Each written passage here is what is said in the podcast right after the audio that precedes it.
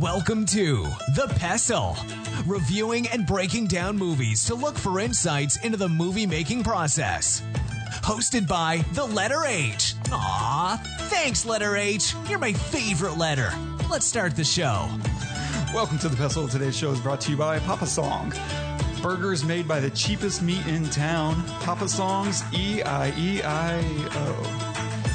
Welcome to the Pestle. I am Wes. And I'm Todd. And that is a super obscure reference that I don't expect anyone to get, but I'm okay with that. Not even me. What, well, now you have to tell us what it is. No, or do we have to Google No, yeah. You, you, when you know, you know. I don't know what that's from, but it's from something when something. you know, you know, you know. so, yeah, what the heck is that? Dang it. That's so when you know, away. you know. You know? Uh, it's like a Is it just a thing? no. I think it's a song. Uh, cool. When you know, I'm pretty sure it's like a '80s rap song or something. So, Todd, we we have a pes- we have a podcast that we do every What? week. Yeah, it's crazy. What is this podcast you speak of? and so last week I was really just surprised by you know I went to the Maggie Rogers concert and was really just uh, impacted by that. And it also and so we had a great conversation about that you know before as a preamble, but it also made me wonder like because I was asking about your your music habits now as not just as an ex musician but as an artist in general. But now I'm kind of curious like what podcasts do you listen to? Do you have a uh, do you yeah. really listen to podcasts? Yeah, sure. Uh, I listen to uh, well, uh, specifically to um, Lance Armstrong has a couple. No has- way. Yeah, yeah. One called The Move, which is going on right now. It's about the Tour de France, and then his other main one is called Forward.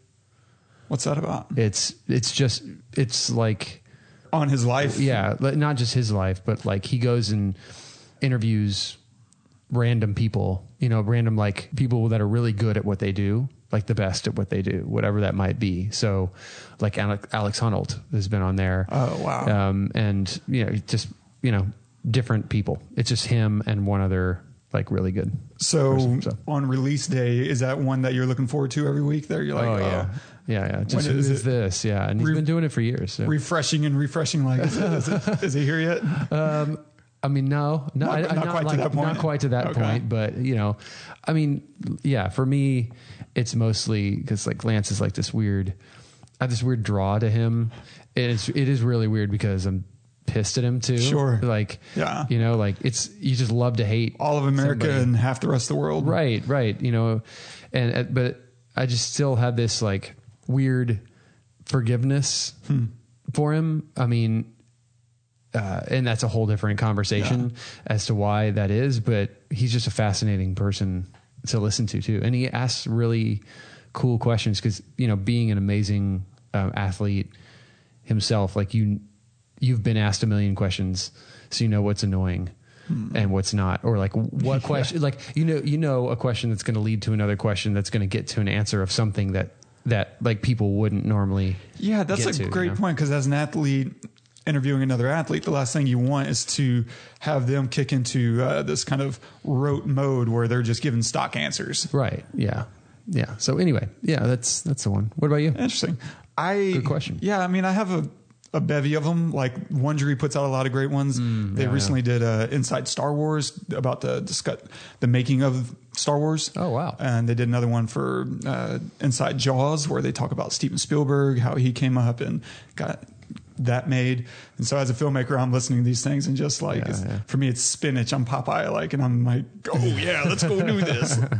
uh, but then every Monday, my favorite, honestly, of the week is uh, the Reason uh, podcast. It's a libertarian podcast, and every Monday they do a um, uh, editors roundtable where they'll talk about the weekend's issues, and um, and it's always healthy conversation, which I love. But the one that I've just gotten excited about, I have a ton of like the WGA has a podcast, which is fantastic, or not the WGA, uh, the DGA, the Directors Guild of America, um, has a podcast where they have directors interview each other. So it could be something like Christopher Nolan interviewing uh, Darren Aronofsky. I don't know that they have that specific episode. I was like, I would- why have you not sent this to me? yeah, I would have all the words on my wall, but Oh my god. but stuff like that, but similar stuff for sure. And after a certain point, I got, I don't know, not burned out per se, but I started dreading listening to them for whatever reason. I couldn't tell you why. Um, but I think part of it is just information overload because doing this every week and doing my own analysis and then sitting down for more analysis, it just started Yeah, to yeah. wear on me. Yeah. But I came across a new one that's analytical just from a writing standpoint. It's called uh, Scriptnotes. And I happened to listen to one episode, which I had no idea how professional these two guys are. Like they are pros, pros. Uh, one of them just uh, debuted Chernobyl on HBO. He like he was the showrunner and writer. Um, He wrote Chernobyl. yeah, Holy crap! and that's a fantastic series. And so is. I he also did a podcast for as a uh, kind of accompaniment to the the miniseries, which it's the best miniseries since the night of, in my opinion. Agreed. Um, oh, you watched it? Chernobyl. Yeah. Yeah. Oh, are you kidding? Phenomenal. No, we hadn't talked about that yet. It's amazing. Holy crap. Okay. Yes. Um, and so I was listening to the podcast about. Have you listened to their podcast version? No. because they go into details that aren't in the. Uh, Oh my god, dude! I've been obsessed about not just about Chernobyl, the real Chernobyl since Yeah. then, and it, when what nuclear power is and how it's. You have to listen to this podcast because Okay. he goes on very specifically about what was real and most of the stuff that turns out to be this actually happened was going to be like no way and sometimes it's actually worse than what they put in the, the Oh show my god, how could it be worse? yeah.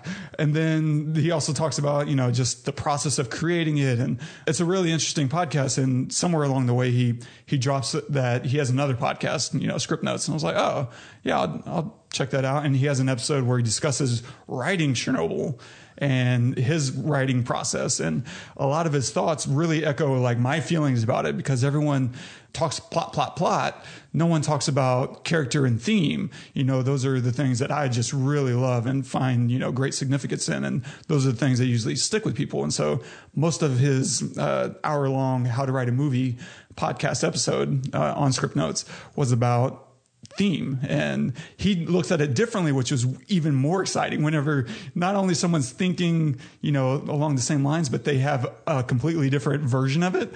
That's like fuel man. That just Wow. got me amped up. Show notes.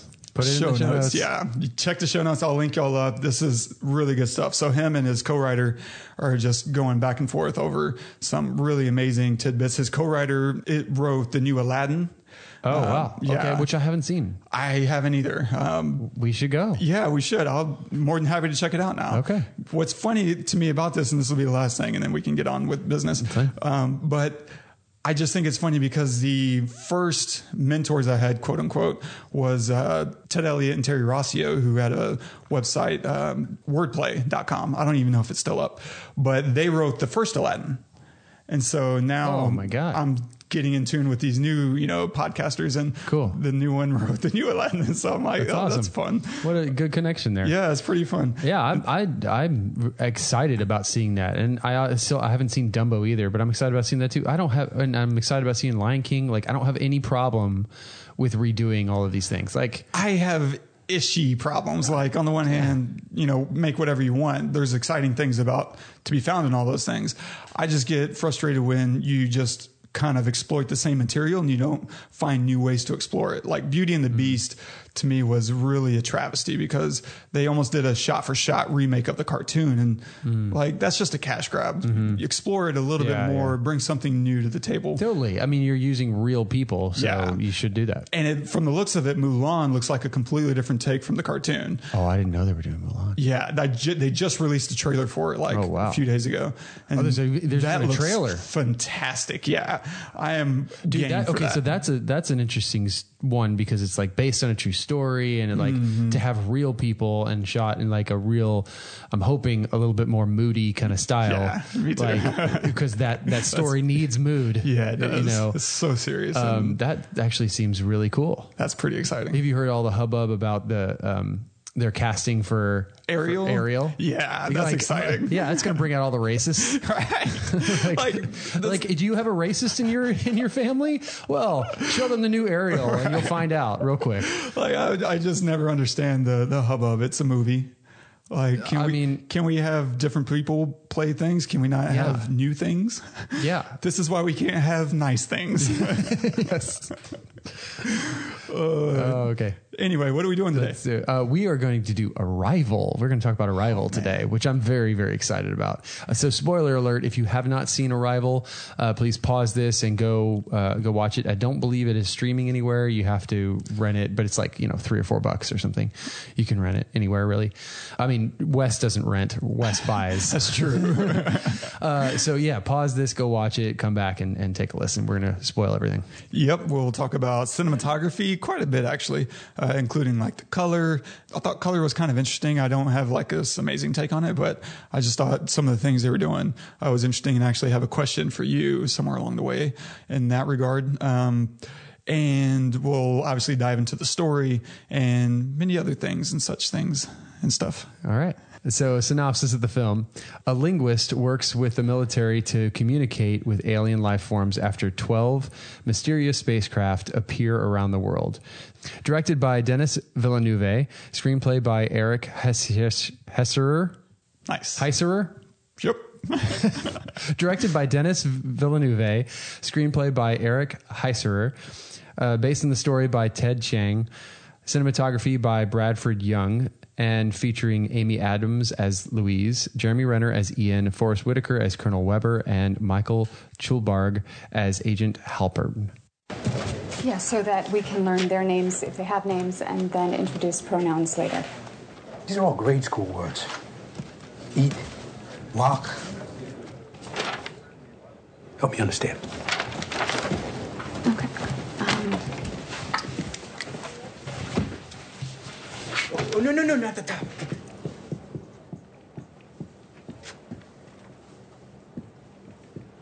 okay, this is where you want to get to, right? That is the question. Okay. So, first, we need to make sure that they understand what a question is. Okay, the nature of a request for information along with the response. Then, we need to clarify the difference between a specific you and a collective you because mm, we don't want to know why Joe Alien is here. We want to know why they all landed. And purpose requires an understanding of intent. We need to find out do they make conscious choices or is their motivation so instinctive that they don't understand a why question at all?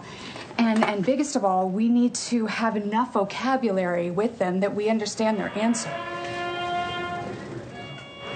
Forget it. Stick to your list. Just don't add anything to it. I love Colonel Weber as Yeah, like yeah. the the dummy.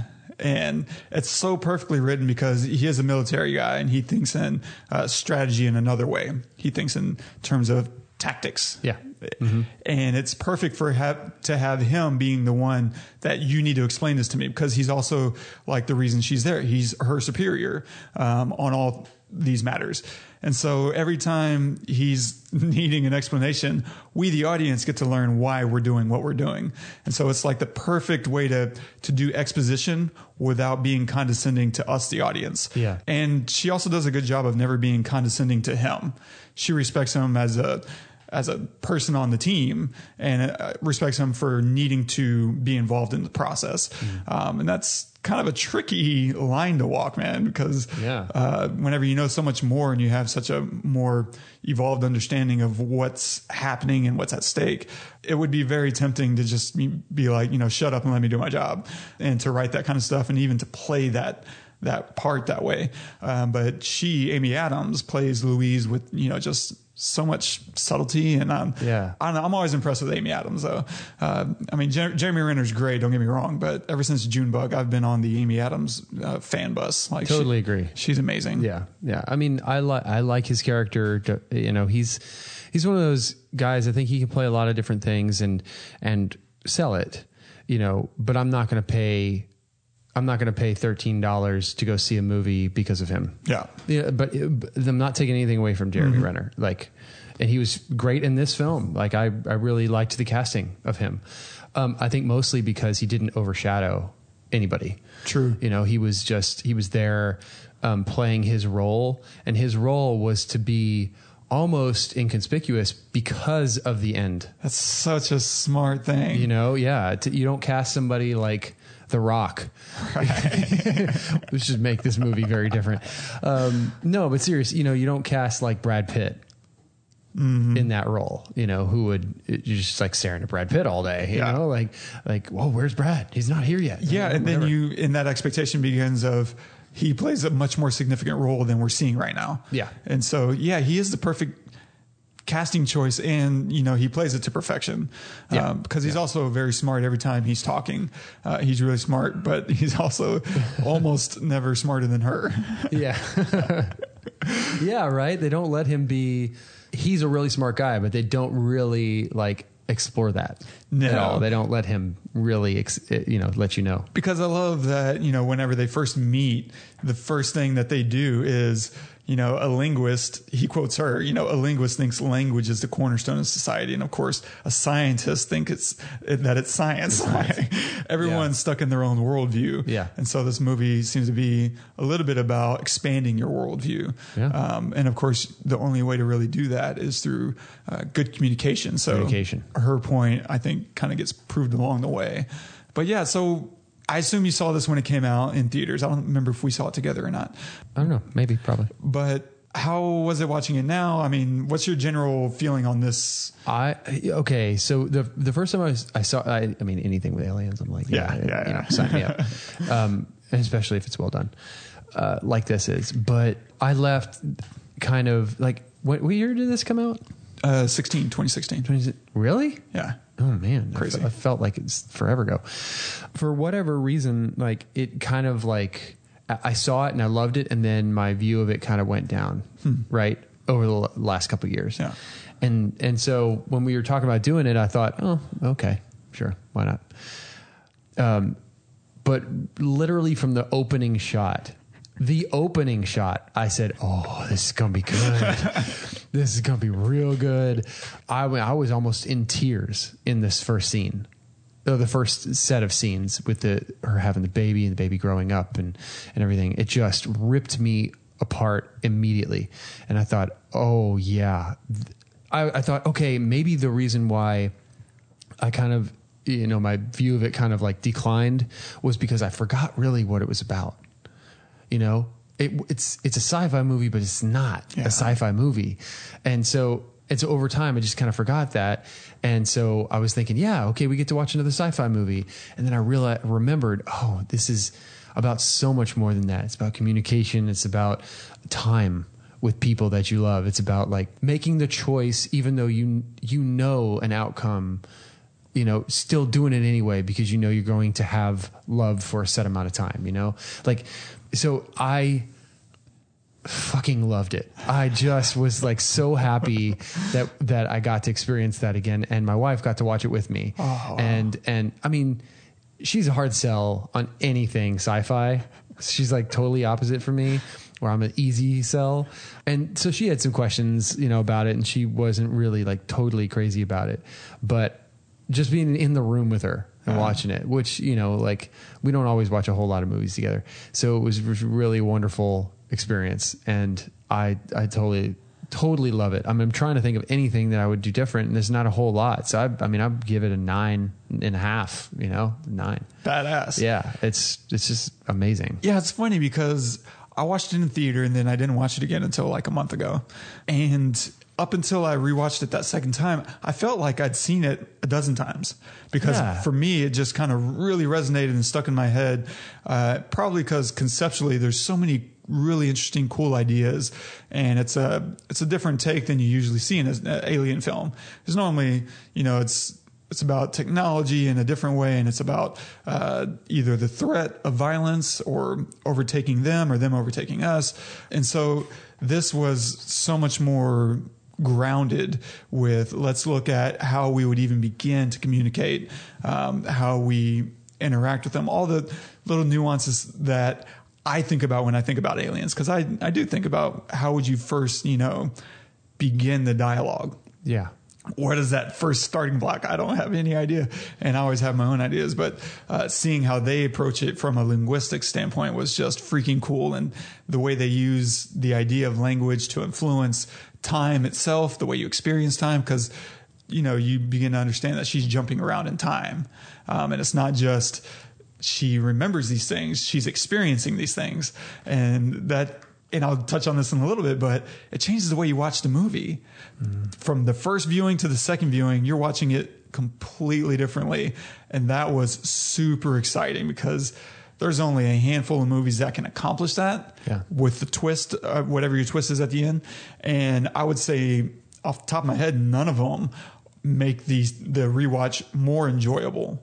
As opposed to normally, if it's this crazy twist, you're just looking for the do they have holes along the way or are they fulfilling this? And instead, this is I'm experiencing this a different way, Yeah. in a similar way that she's experiencing it, Yeah. uh, and it's just super exciting. And so all those things kind of resonated with me a little bit. But the thing that I forgot was the emotional heartbeat. And watching it that second time, I was, you know, pretty much in tears watching it too. And I'm like, oh my God, yeah, this really hits you hard. Yeah.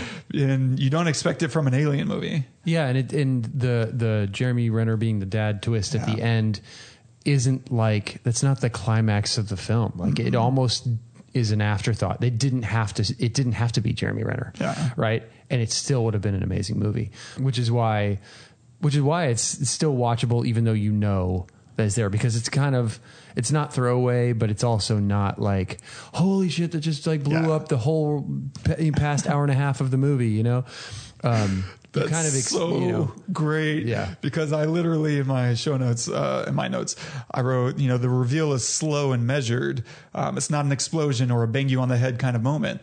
Like they really take their time deliberately rolling out what's happening because there is this confusion, you know, that we have as a viewer throughout like, oh, she's remembering her lost daughter and she's holding back this information from a potential love interest or a coworker. We don't really understand how they feel about each other. They do a great job of not making that the center point, but also leaving it up for question. Yeah. Because there's a there's an energy there. And I think that's accomplished just by putting them in the same room. You have these two attractive people. They have a shared passion. That alone is kind of kinetic. And so allowing them to do that, we start having these questions, um, but they never overplay it. Yeah. So that you never feel where it's going to go until uh, they're they're kind of just slipping it out. Like, and they do it brilliantly. Like the Hannah. Do you know what's great about your name? It's a palindrome. It goes the same backwards and forwards. You spell it the same way. And that's just a little hint at who Hannah is and how she's thinking about it. Uh, Louise is thinking about her name and the way she's thinking. It's a, a never ending backwards forwards event. Um, and so it's just this very slow trickle out uh, that they very cleverly kind of just, we're just going to trust the audience. Yeah. Which is we, we love. We talk about it every t- every episode. Like trust us. Like, we're not stupid. You know, you don't have to spell everything out for us. Heck know? yeah. And so in every way, I was just super excited about this Yeah. movie again. That was when I was like, oh, we need to do this. Yeah, that's great. So let me dive a little bit into cinematography, I guess. The colors kind of struck me in a odd way, I suppose. Like there's a lot of heavy uh, blue gray Yeah. throughout the entire movie. And I don't know if it's kind of alluding to some kind of depression or why. That's what it felt like. right? It felt very depressed, pretty desaturated. Even like her clothes are blue gray, um, which is funny because even her normally Amy Adams is a redhead, and even her vibrant red hair is pretty muted and you know pulled back and and the color grade, and it's everything outside is usually pretty cloudy and foggy. Um, even Colonel Weber, you know, has this kind of blue gray clothing when we first meet him. Even whenever he gets into his fatigues, like it's still fairly bluish. And so the first color to really jump out, which is what I found interesting, is the orange hazmat suit or whatever their suit is. I'm guessing that's called a hazmat, not my area of expertise. Sure. if, it, if it was called a filter, I would probably be able to tell you about that. but it's interesting because it separates her. Now suddenly she's popping out of the background and it's almost a barrier to becoming you know a part of the the environment and so it's not until she finally sheds the suit she's shedding her shield or her barrier and she reaches out that's the moment when she reaches out and really starts connecting with uh, abbott and costello our aliens and then of course ian sheds his suit and joins her and I love that because it's a motion of good faith. Like they're demonstrating that you know, we trust you. And they're also humanizing themselves because now there's a little more individuality, first of all, but it's also humanizing the aliens by showing that trust. And that's a funny concept to say, yeah, we're humanizing aliens, but it's in, it's in concept. It's an idea of I respect you as a equal and not as you know someone I should be afraid of or someone that I I'm looking to hurt or destroy. Like we're peers right now, and by shedding her suit, shedding this orange thing, suddenly she's blending back in to the scene again, and now they're all equal visually on a visual standpoint. Whereas the soldiers behind them never take their suits off, mm-hmm. and of course we see how that plays out. They never chose to be apart and they're ultimately uh, almost responsible for like and some kind of intergalactic war. Yeah, right. Which I'm guessing we wouldn't have stood a chance in, considering Uh, yeah, no. Yeah. they they also do a lot of backlighting. Um, I wrote backlighting galore because there's so much backlighting, uh, which means the lighting is coming opposite the camera, you know, a lot of times, and it creates a lot of these silhouettes. So we see the outlines of these characters, not a lot of detail on them, uh, especially like when she first comes home. And, or when she's in the uh, the room with the aliens, not in the room, but in the outer room, and we're looking down these hallways. All the lighting is creating these shadows and these silhouettes um, going into the camera. And I don't know what they're trying to say about this. Not a lot of internal lighting. All the lighting seems to be uh, on the outside and seems to be drawing our attention to the outdoors and, you know, also to our characters because now we're focused on their silhouettes. We don't really care about what's in her house. And so we're always kind of focused on what's out there, what's on the other side, which is a great perspective in sci-fi when you're dealing with aliens. We want to be thinking what's out there. Um, and it seems like they were trying to accomplish some form of that with just the, uh, the lighting in and of itself, looking where's the lighting coming from? Because it's never coming from us. Well, very rarely. And I'll touch on that. Oh, the other first, because the only other orange lit scene turns out to be a dream. That's that really funky dream where she's having this conversation with Ian. And Ian is like, Are you having weird dreams? And she's like, Yeah. And then she turns to her other side and she's like, But I don't think this is going to affect my ability to do my work. And you get this close up of an alien right there in the room with her. And you're just like, What is happening? And then she wakes up but that scene starts out orange and so it's different. It's very different from every other scene we've we've seen her in. And now suddenly that turns to be oh it's because this isn't part of the real world. So that was just kind of a convenient way to to kind of emphasize this is a dream. This isn't real. The other interesting thing helmet lighting is always difficult. Like we we talked about this last episode a little Oh, bit. yeah, right. um, and in this one, it's a little bit different because they have these visors on. And so that's always tricky because visors cast reflections. And so when you're shooting that, how do you avoid getting a reflection of the camera team and the camera itself? And uh, that can be uh, tricking. Uh, but I don't know exactly how they did it, but I assume those are real visors.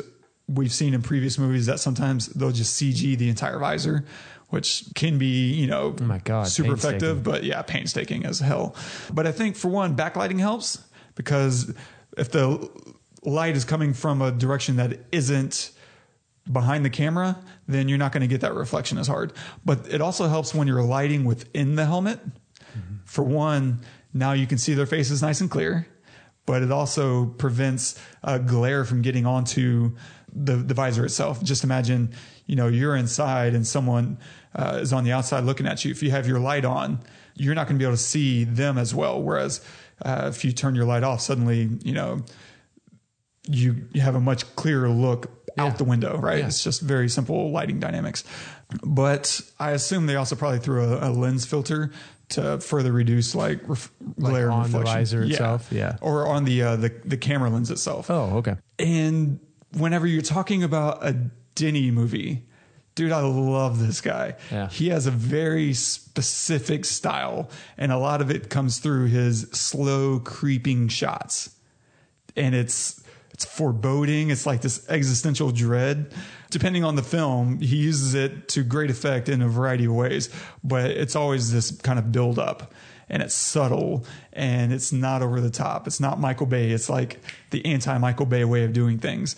And I love it because it creates emphasis on story and characters, not on the filmmaker. This Yeah. isn't about my cool tricks. This is about Yeah. what you're looking at and what you're experiencing in the story.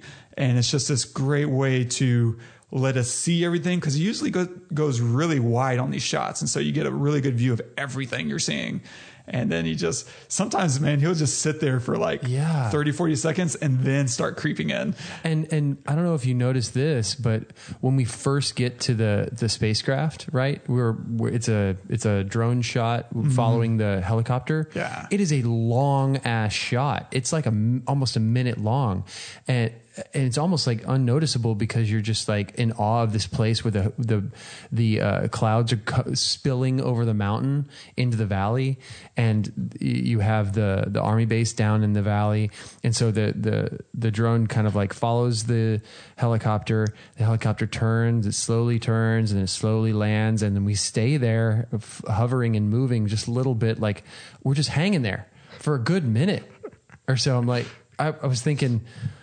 I'm not ready to cut away because this is so damn beautiful, but let's cut. a- Okay, when are we cutting away? You know, like, yeah, th- he's not afraid to like hang on shots. He's really not, and it creates the the kind of storytelling pacing that he wants. Yeah. Because if he if he rushes those things and then the story goes slow, then you feel frustrated as a, a viewer, right? You're you're rhythmic. You're in a different rhythm than the movie's in, um, and so making the even the opening shot is this this really long tilt shot of her mm-hmm. window, and we echo it at the very end of the movie, the Yep. same exact shot, and it's getting us on his timing.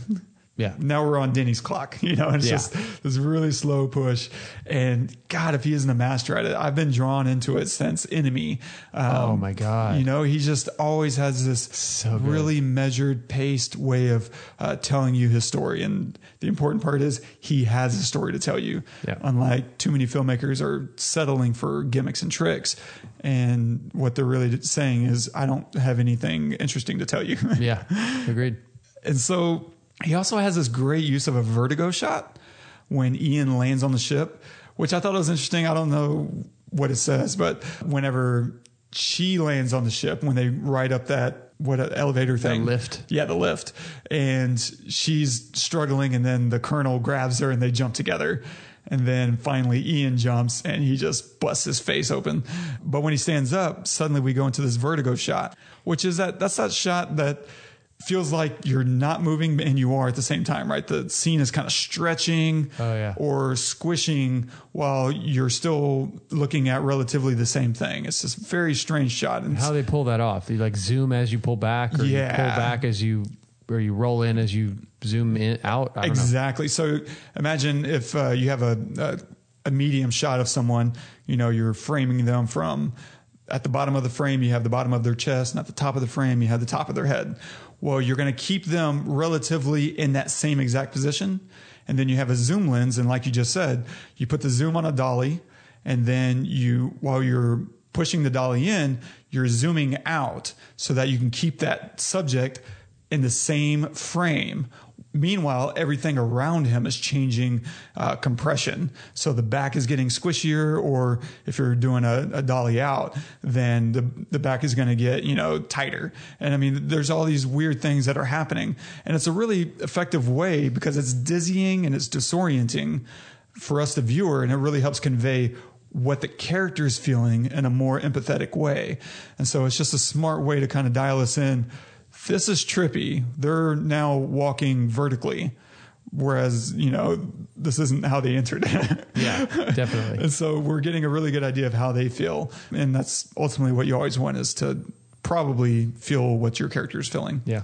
The thing that stands apart on this film is his use of the uh, the future memories. They have a very different styling, and it's different from anything he he that I've seen him shoot before. I haven't seen all his movies to be honest, but the ones that I have seen, I haven't. I don't think I've seen him do this where he's going super shallow. He doesn't shoot very shallow all that often, um, in my opinion, and it's also handheld and he's also doing a lot of close-ups and so everything in these future memories with the daughter and that whole storyline is very personal it's very intimate and it's very organic because the camera's moving around. Whereas by contrast, normally he's on a dolly or he's on a tripod. Uh, now we're going handheld. And so there's a little bit more life in the camera movement and it feels more analog to her and what she's thinking and feeling. And so he's doing that just by switching up the style. And it's also important to, to use that difference to communicate that this is a different time. And so as an audience, we never get confused about, oh, is this happening right now? No, there's a thousand ways you can understand that this isn't happening right now. I think the shallow depth of field does that That on its own, really, really well. yeah, Like it, it's because he's it's not shallow anywhere else, and so you're you kind of have this grand scope of the present, and then when it's really shallow, and you really only your eye is always going to focus on the thing that's in focus, Yeah. right? So if the only thing that's in focus is right there in the middle, or or like is right in front of you, then it, the whole world is fuzzy.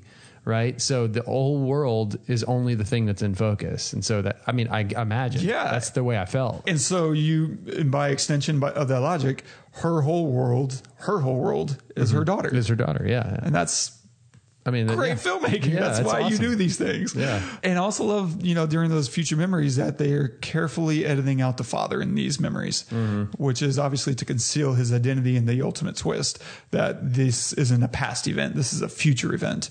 And it's interesting that after shedding her suit, she gets her first future glimpse, her future memory. And that's telling of especially the second time you watch it because like we were saying earlier the coolest thing about this whole experience is we get to experience it differently in almost the same way that she's experiencing it. Because now we know the future and every time she gets a memory we're imagining where the movie ends. And so we're thinking in this circular pattern as well which is the whole point of their language and the way they think is they don't think in terms of the immediate they think in terms of how this begins and how it ends and everything in between and so when she's getting these memories we're understanding that she's experiencing these moments in a different way and that's man that's i'm just so blown away with that experience of watching it the second time and i wish i would have seen it in theaters the second time just to mm-hmm. you know be in that environment again Yeah. freaking amazing. Yeah, so I mean, visual effects. We've talked about this a number of times.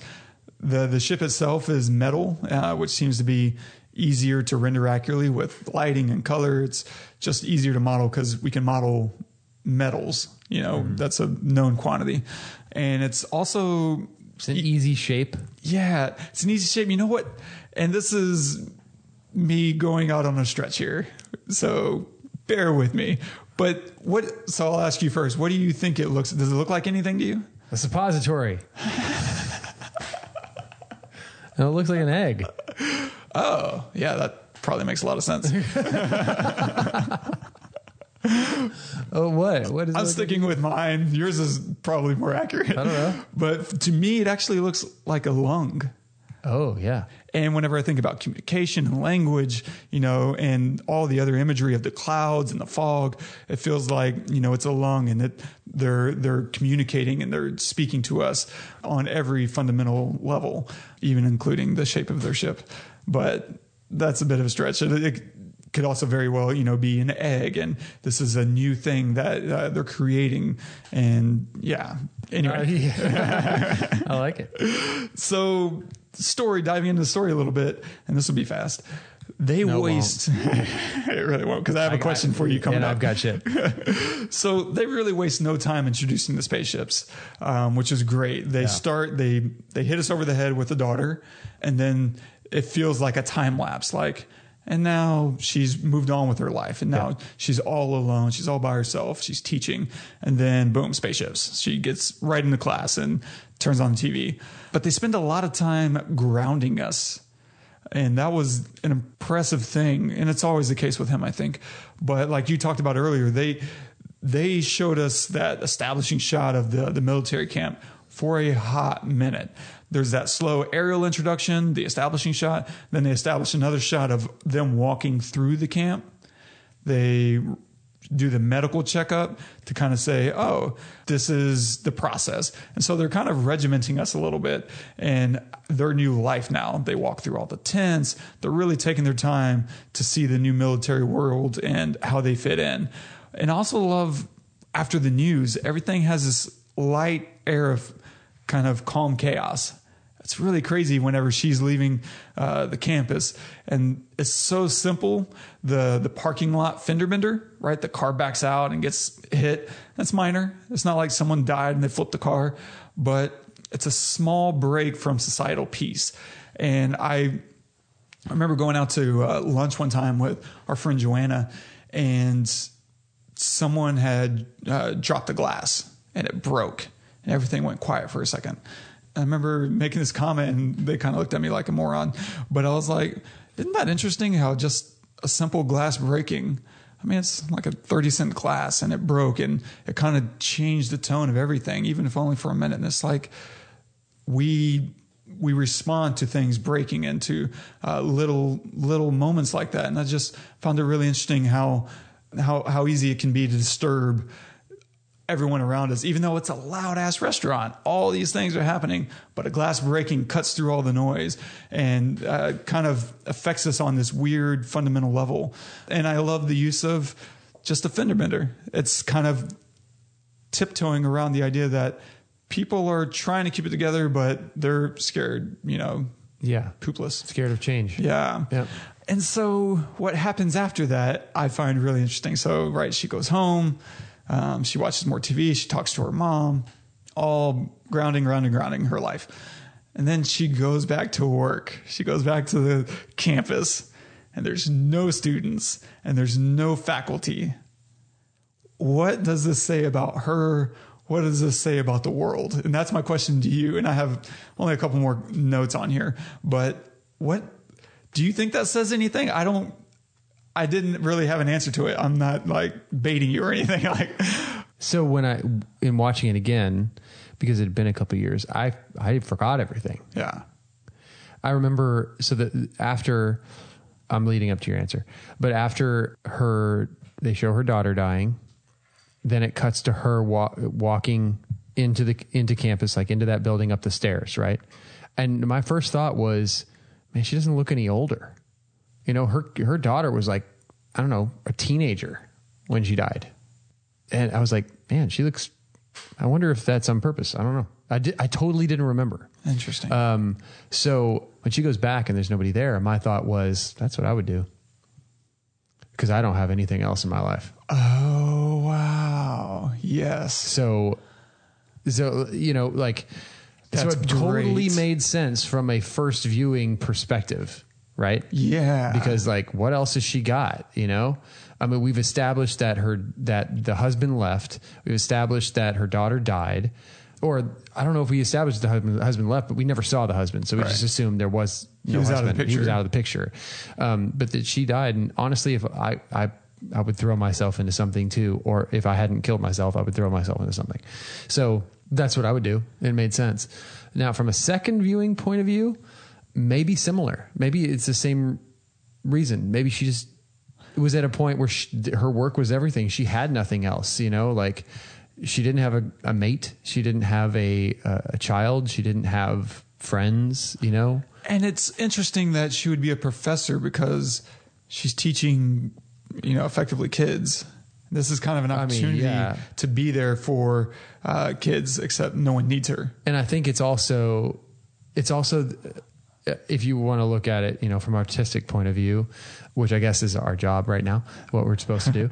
uh, her whole everything that she has studied her whole life is ba- is communication, right? It's Yeah. it's linguistics, right? Communication, and she's terrible at it. Think about it. Like she's not really like the like you know her students aren't super engaged, right? Only a few of them show up. Uh, she doesn't have any like a whole lot of like any friends It's that a we pretty see. big classroom with not a lot of people. Yeah, and, and like you know when she's talking to the to the um, the colonel, you know the day where nobody's there, and she said she knows who he's going to go see, and she's like like she doesn't like that guy. You know what I mean? Like she's not friends with her colleagues. Like it's it's just they paint a picture. She doesn't really talk well to her mother. Like they paint a picture of a of a person who is lacking lacking like like uh, connection with other people, right? Yeah. And so her is is almost this the movie kind of feels like a story of her learning herself how to communicate from the ground up, right? How to she has to she has to like basically build this alphabet, build this language out of whatever they're telling her, you know, they're giving her, and she's having to put it all together. And in that, she learns at the end how to communicate with Jeremy Renner's character, and because of that, they get together, right? Or, or she's able to convey that to him, to communicate that to him, that to him at the end with the the hug and and everything. So it's it's I don't know. It kind of like feels like a journey Yeah. from not knowing how to do what you do to learning, like I guess, you know, how to do it from the ground up. That's such Right? a great contrast. Yeah, the fact that she's a communications, you know, Yeah. expert, a linguistics expert, and she Yeah. doesn't know how to, you know, wield her own weapon um, Yeah, or weapon. tool. Uh, You know, that's a really great way to kind of create a create an arc. And it's so funny because like uh, we sit here and we say communication, like communication is everything, right? Yeah. You sit there and you say that, but communication is the hardest thing. Yeah. It is you have a hundred like anybody listening has a hundred things they want to say to the person sitting next to them that they either never will or if they do they're terrified to, to say them right I, I was thinking about that earlier. Just the simple things. I mean, what does Jeremy Renner or uh, Ian say at the end? Like when she asks him, "What would you do if you knew the the entire your entire future? Would you change anything?" He says, "I would say how I feel more often." yeah. Yes. Yes. 100% and I've I've made that I I literally it's so it's funny that we're talking about this right now man because I have made that promise to myself in the last couple of days. And it is eh, I feel like already starting to change my life. Like I can't emphasize enough the importance of and I don't mean just the easy shit like telling people that you love them where even though that can be hard it's really not that hard right Yeah. it's it, let's be honest it's the hard shit is telling people when they upset you Yeah.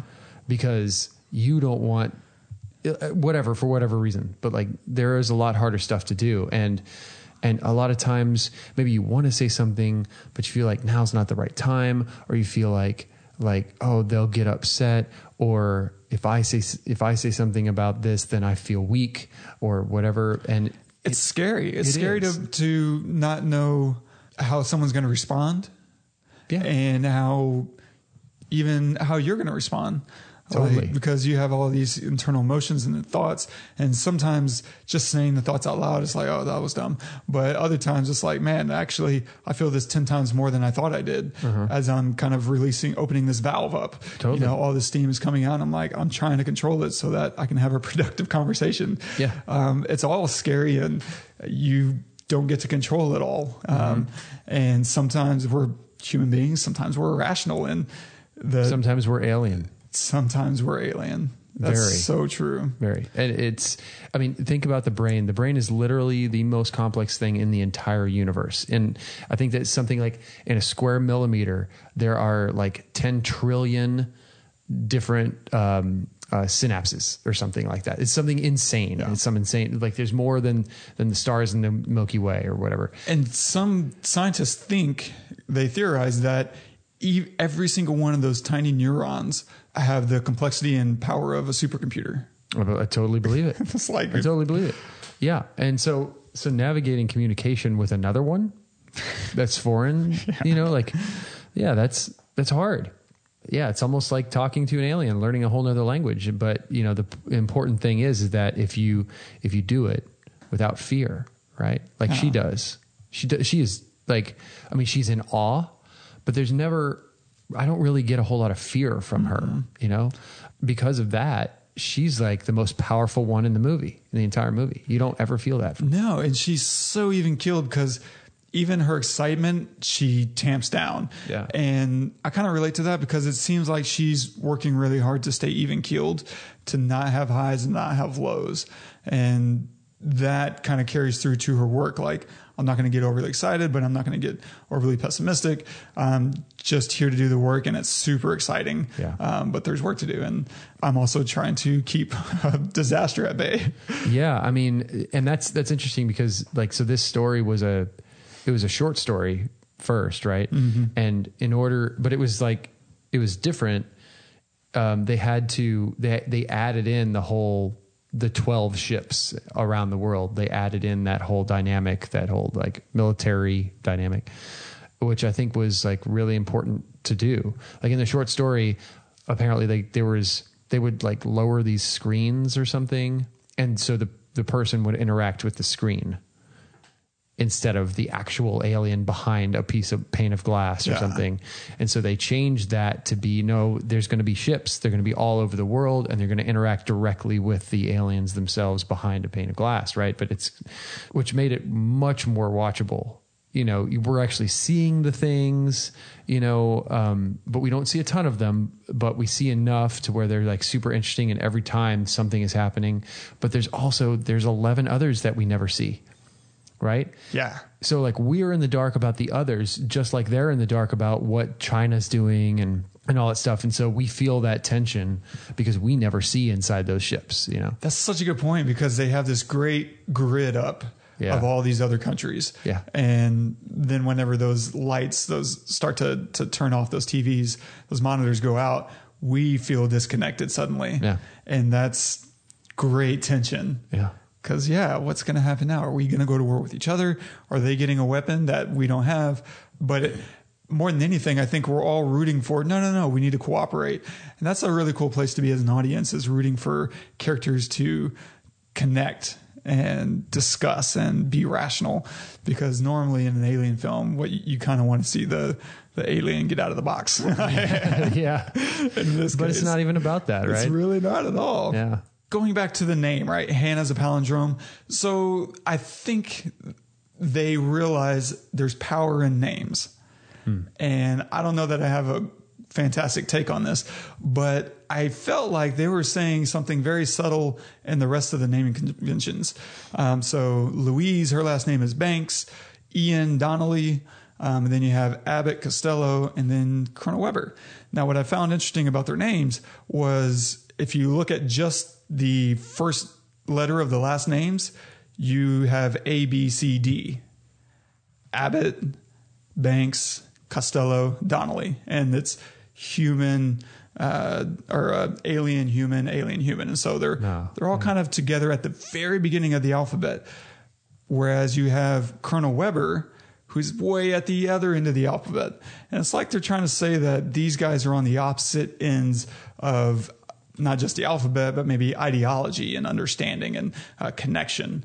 And so they're sharing something on their side that he's not connecting with on his side. And I think they're just very, I mean, super, super, you know, nerdy writery in a way, Yeah. uh, demonstrating that just through the naming convention. But I always kind of get excited when someone's trying to communicate something deeper, uh, even through something as simple as your names. Yeah. And that's fun to me. The other fun thing about this movie uh, is what we don't get to see, which is, What is that? 3,000 years from now, what's happening? Oh yeah. Because oh, their God. whole point of coming here, right, was to recruit us for their help in a war that they're going to be fighting. And they're going to need our help in. So I'm like, I want the sequel that is an action film. Yeah. That switches genres and Oh, yeah, goes in a that'd amazing. completely different direction. oh my God. I don't know.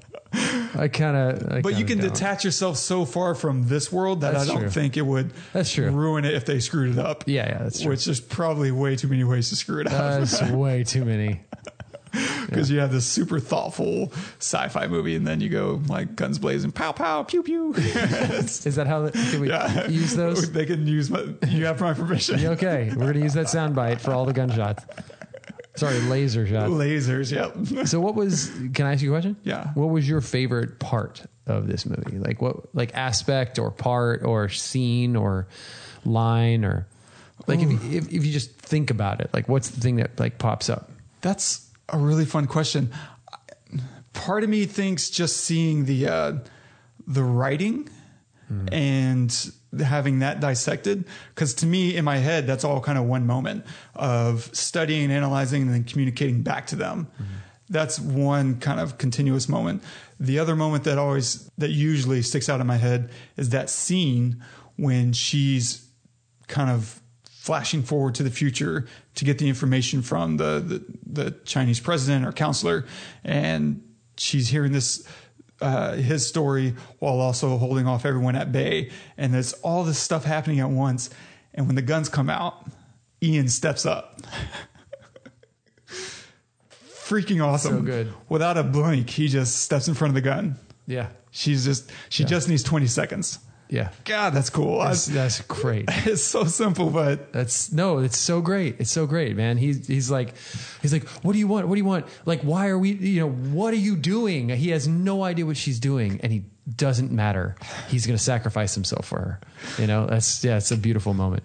It's so funny because within that is my favorite moment. ooh, Within that, while she's on the phone with him, or while she's uh, and, and we're cutting to the future and to this conversation on the phone in the present when we're seeing her in the future is it the future yeah. yeah it's, it is the future and and is it that she tells him or he tells her yeah he tells her what she tells him he says it in mandarin and we we don't get subtitles for it We have no idea. so if you, well, you have to listen close. And if you want to know, then you have to translate it. Did you really? Yeah. No way. Yeah. You gonna tell us? Yeah, I am. Oh, holy I am. crap. But it's like, it's, well, uh, okay. That's even if I didn't really tell cool, you, bro. I kind of, I kind of actually don't want to tell you. You know what? I'm not going to tell you. I'm not going to tell you. Um, but, but I think that that is such a beautiful thing because the whole, th- this whole thing is about communication, right? And it's like, he's not going to give you that. You know, if you want to find out, you can go find out, but you, ha- it has to be translated. It has to be like, you have to want to know what that is. And you have to like like go on a search or like you have to you just have to find it out you know? It's not given to you which is like is the whole meaning of the whole movie you know? And it's, it's so beautiful. And then to your favorite part where he steps in front of the he steps up in the window and it's like gonna have to shoot me you know I'm so glad that you said that 'cause it's- we're on the same page, so man. It's so cool. cool. It's so cool. I will say the line is really good. Is it? And, and so uh, one thing that I read while I was doing this, looking for this, when the director was, or no, the writer, not the director, the writer. What was his name? What was his name? Eric his name was Heisserer? Heisserer. Heisserer. When Heisserer was writing this, the the actor, whatever, what's his name? Jeremy Renner? No, no, the uh, the Chinese guy. Oh, no idea. Okay. Well, he kept asking him, "What's the line? What's the line?" Because they didn't have the line yet. What did she say to me? What did she say to him? What did she say? And he would he would say, "She says this," and he'd say, "I love you, man, but that's terrible." You know, like so The he- actor told him? The actor told him that, and so he was like, uh, he kept trying or whatever. And then one day he called him. He told him in Mandarin, and he and what the line was, and he said, "That's perfect." Wow. and it's really good. so, any listeners, if you want to know, you're gonna have to go look it up, man. That's You awesome. And I would, I would implore you to actually like, like, go watch the scene, Yeah. listen to it, and don't just Google it. You know, like, like, what is? Oh, what does that mean? You know, just try to find it out in some some fun way. I know none of you are going to do that. You're going to all Google it, and that's fine. That's totally cool because then you're still, you know, putting in effort. Yeah, that's true. Yeah. Any final thoughts? I- just love it. I, I think it's a beautiful, beautiful story. It's so well done, well told, well acted, well written, and uh, I, I loved it. I could watch it again now. Yeah, same. Yeah. It's so freaking good. Yeah. What are you going to recommend this week? Ah, this week. Um, oh, I had it up. What am I going? to I'm gonna. Okay, another kind of sci-fi movie about aliens, but a much more fun one. I'm gonna recommend Hitchhiker's Guide to the Galaxy. Nice. Uh, it just never really gets old. It's kind of a cult classic at this point, and it's a lot of fun.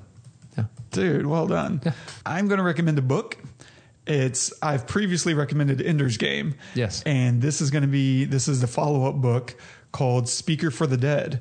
And so if you really enjoyed this kind of brainy take on aliens and how to interact with them, this is instead of linguistics, this is uh, an anthropological look at communicating and and dealing with another species. And I just was floored because Ender's Game is one type of book and movie, uh, which I think the movie does a really good job of echoing the book. And then it completely goes. Imagine watching Ender's Game, and then the sequel is Arrival. You're like, oh, this is very different. and that's kind of the analogy. Um, and so I, it's a great book if you're a reader. I don't think you necessarily need to read Ender's Game. I'm sure it'll help. Oh, yeah. But at a minimum, watch the movie and, and then read the book.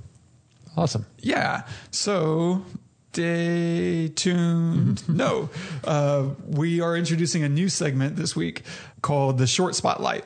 And so uh, Todd found a really good short film. We're going to embed it in the uh, show notes at thepestlepodcast.com slash arrival.